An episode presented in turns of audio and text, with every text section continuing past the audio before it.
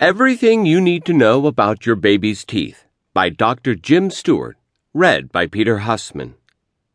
When should I start brushing my baby's teeth? As soon as the first tooth cuts through the gums, your baby's teeth are ready to be cleaned.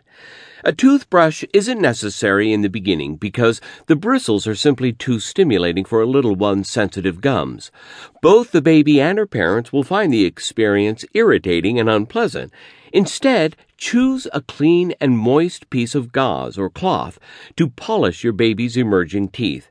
Wiping the surfaces of her teeth and the gums will be enough to remove food and plaque that could cause problems for her later. The first appearance of teeth will also be a sign to visit your dentist.